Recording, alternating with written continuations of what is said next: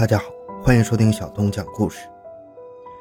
二零零八年八月二十五日，二十八岁的提莎和祖父一起在家当地的小酒馆消磨时光，但是一会儿之后，他就觉得有些无聊了。他告诉自己的祖父，自己想趁着午饭前出去走走。于是他向自己的祖父挥手告别，走出小酒吧。随后消失在新西兰基督城市郊新布林顿区的街道上。他的祖父相信他最晚下午一定会回家，但是没有。提莎就这样一去不回，音信全无。他的家人在搜寻未果的情况下，只能报警。欢迎收听由小东播讲的《人性泯灭的暗室藏尸案》。谁能想到，失踪一年的女儿竟然被埋在距离自己家不过十几米之远的地下？回到现场，寻找真相。小东讲故事系列专辑由喜马拉雅独家播出。警方开始只是将提莎列入失踪人员名单进行调查，但是毫无结果。提莎的家人们始终等不到提莎的归来，也等不到警方的调查进展。一心只想着提莎平安归家的家人们。开始在提莎失踪的小酒吧门前散发传单，搜寻她的下落。一个月后，警方开始逐渐怀疑失踪会演变成可能的谋杀。探长维吉尼亚接手调查工作。探长虽然依然不确信提莎究竟是离家出走，还是可能遇到危险，但他开始从提莎的住家附近开始排查。但是在调查询问了包括家人、邻居、朋友、同事在内。超过三千人之后，一切依然没有头绪。虽然有人能证明提莎在离开酒吧之后的一些行踪，还有人目击她向自己位于汉普舍里街的住居走去，但是没有人确切知道她最终去了哪里，发生了什么。警方随即公布两千纽币的悬赏，要求民众提供相关线索。可是，一切却如石沉大海。提莎失踪将近一年，警方没有一点头绪。这时，又有一件失踪案发生了。二零零九年八月三十日星期天下午两点十五分，一个报案电话被打进了基督城新布林顿区的警局。电话来自于某条路的三百一十二号的一名男性，名叫杰森。他向警方报警，说自己的妻子三十五岁的丽贝卡失踪了。这是怎么回事呢？杰森在电话里告诉警方，他的妻子丽贝卡。在上午十点半的左右离家去教堂做礼拜，但是至今没有回家。他打电话去教堂询问，得知自己的妻子根本就没有到过教堂。警察惊奇了，那现在也不过是下午两点多，一共才四小时不到，会不会去别的地方了？那有打电话联系吗？乔森回答警方说：“这正是自己还没提到的。他妻子丽贝卡出门的时候，把手机、手袋。”银行卡都留在家里了。最反常的是，他没带钥匙就出门了。杰森觉得这很不正常。妻子丽贝卡不带钥匙就出门，却始终没回家，而且也没去教堂。他非常担忧妻子的情况，因为他的妻子正在戒酒当中，同时得了抑郁症，需要服药维持。他还表示，当丽贝卡之前是酗酒者时，有一次曾经买过刮胡刀片。后来，丽贝卡被发现带着刀片去郊外的灌木丛自残。一听到这个，警方有点紧张了，表示会出动警力去附近地区搜索。但是，警方通知杰森联系所有可能相关的亲戚朋友，询问是否有人知道丽贝卡的下落。结果，丽贝卡同样是毫无下落，真的如同杰森所说的那样失踪了。九月三日，在丽贝卡失踪后的第三天。丈夫杰森慌慌忙忙直接找上了新布林顿区警局，再度报案。丈夫杰森宣称，今早他在自家的信箱里发现了妻子丽贝卡的眼镜和婚戒。这件事令他十分紧张啊，因为他清楚地记得昨天傍晚还在信箱里取过报纸，根本没有自己妻子的东西。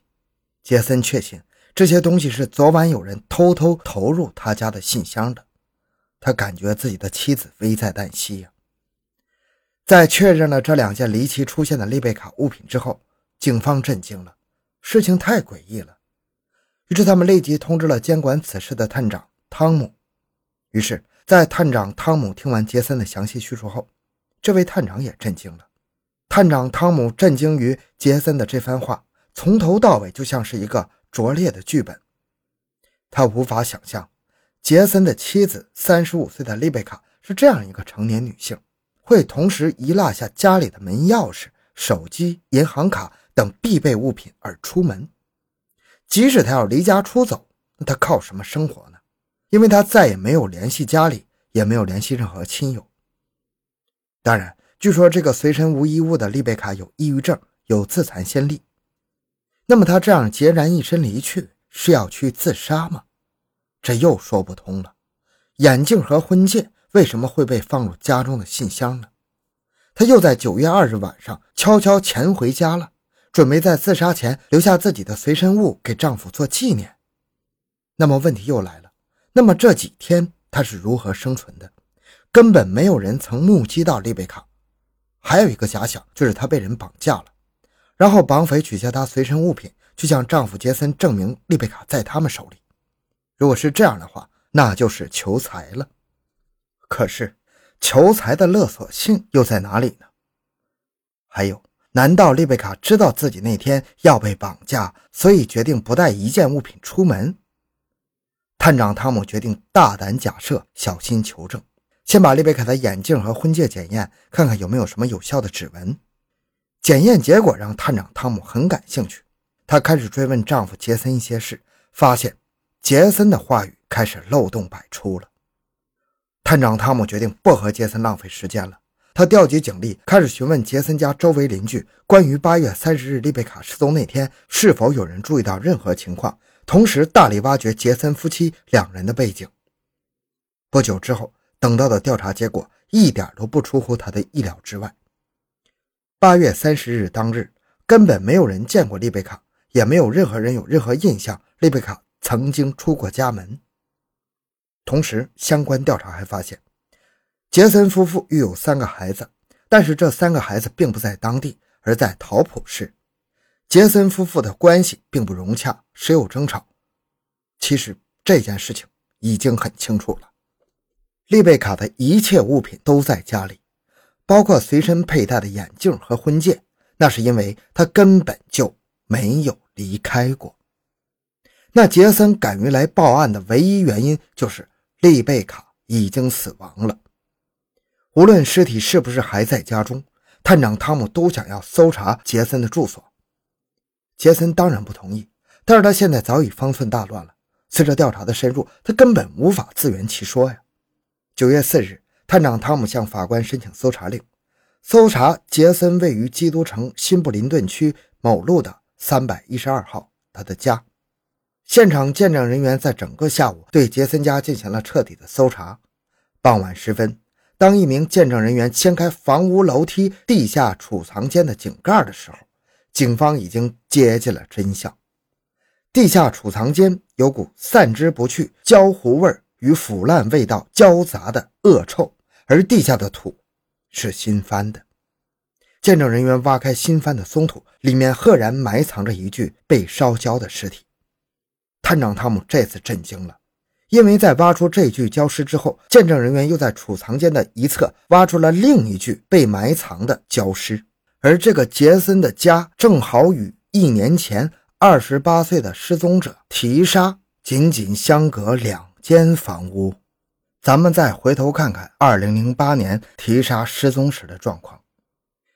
杰森当时是两千零八年提莎失踪案调查负责人探长维吉尼亚询问的三千人名单中的一员。杰森在接受调查时曾给出其详细的供词。他当时的证词是这样的：他告诉警方，他和妻子丽贝卡经常在公车上遇到失踪者提莎，而大约在四周前的一天，提莎借口找人来敲门。杰森说，他热情邀请提莎入内。并和他谈起了关于他和丽贝卡正在寻找房屋代理出售自己住宅的事儿。说话间，提莎在他家开始四处乱逛。他本以为是提莎想上厕所，便指给他洗手间的方向，结果发现提莎居然在他们的卧室里翻箱倒柜。于是他立刻要求他离开。最后，他提到当时他的妻子丽贝卡并不在家。他的证词究竟有没有什么问题呢？有一个事实是。提莎和杰森本来是相识的，而提莎过去经常受杰森妻子丽贝卡的邀请去杰森家做客。警方当时应该是不知道这一点的，也没有做过多的深入调查。在另一具焦尸的身份被确认是在2008年9月25日失踪的提莎之后，杰森在铁证面前如实交代了一切。2009年轰动整个新西兰，被认为是当时最恐怖、最变态的凶案，详情是这样的：2008年9月25日上午10点50到12点半之间，28岁的受害人提莎突然拜访了杰森的家。两人所住的房屋仅有十几米之遥，当时只有杰森在家。杰森应门之后，邀请提莎进屋，双方聊了一会儿。提莎所说的一些话激怒了杰森，于是双方发生了争斗。杰森用手勒扼住提莎的咽喉，随着提莎的不停踢打，试图挣脱杰森的勒扼。杰森手上的劲儿越来越大，直至将提莎掐死。这时，杰森发现提莎的口中涌出大量的鲜血。于是找来自己妻子的内裤，把它塞到提莎的口中，深入其喉，止住血液继续流出。随后，他脱去已经死去的提莎的衣服，对其进行奸尸。因为不久杰森需要外出办事，于是他将尸体转移到自己所住房屋楼梯地板下的储藏间，简单藏匿。然后他清洁了房间，以免妻子丽贝卡回家后有所发现。妻子丽贝卡在当日下午三点回家。对之前发生的一切一无所知。第二天，丽贝卡准时离家。杰森知道自己有一整天的时间处理提莎的相关一切。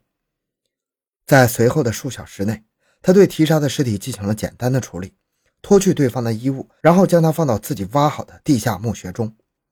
在尸体入土之前，变态的杰森再度奸尸，最后将衣服堆在尸体旁一起点燃，等待火焰熄灭后埋土。在这之后将近一年的时间里，杰森就这样若无其事地和妻子丽贝卡一起继续生活在这栋房子里，而提莎的尸体始终埋葬在屋下的地下储藏间的地底，直到2009年8月30日。2009年8月30日上午九点半，杰森和妻子正睡在床上，杰森突然几次提出要和妻子丽贝卡进行性生活，但是遭到拒绝。心情不佳的杰森下楼冲了一杯咖啡，回来后再次向丽贝卡提出要求的时候，结果同样遭到了拒绝。杰森顿时勃然大怒，突然从后面猛地勒住了妻子的脖颈，用锁喉的方式把她掐晕了。在发现妻子仍然有脉搏跳动的时候，他用手指猛压丽贝卡的咽喉，直至对方气绝身亡。随后是用同样的方法把内裤塞入丽贝卡的喉咙深处，然后奸尸。最后。他像处理提杀尸体一样，在地下储藏间挖了个墓穴之后焚尸掩埋。当日下午两点十五分，他在准备好一切说辞之后报警。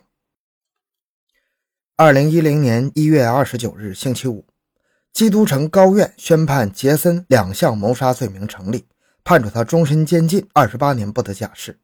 这也是新西兰历史上量刑第三重的判决。好了，这个案件讲完了。小东的个人微信号六五七六二六六，也欢迎您关注小东的播客节目《麦克说》。麦是小麦的麦，客是客人的客，说是说话的说。在那里虽然方式不一样，但是同样有非常精彩的内容。好，咱们下期再见。